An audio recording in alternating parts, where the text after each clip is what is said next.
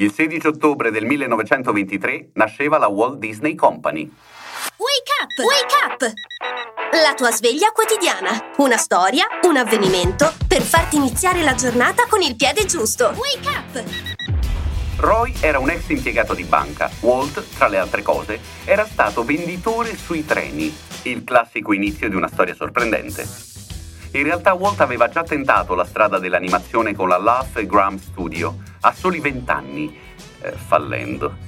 I fratelli Disney si ritrovarono a mettere insieme le forze e il 16 ottobre del 23 riuscirono ad acquistare i diritti di distribuzione per una serie di cortometraggi. Da lì iniziò la leggenda. Una curiosità. In gioventù Walt fu scartato come fumettista da un giornale del Kansas perché pare avesse poca fantasia.